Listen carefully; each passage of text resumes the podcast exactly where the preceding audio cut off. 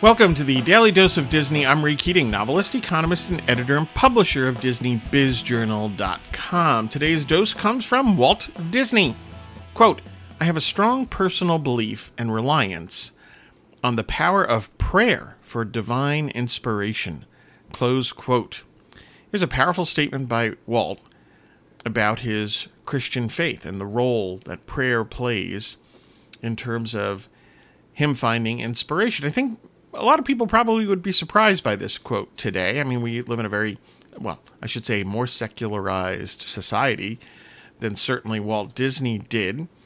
Um, so, but we need to understand, right? Who is this person that founded this company, uh, the Walt Disney Company? Um, and if you understand him fully, Walt was a man of faith. And you know what? What can we take away from this? Well, maybe just think a little bit more about what do we believe? What do each one of us believe?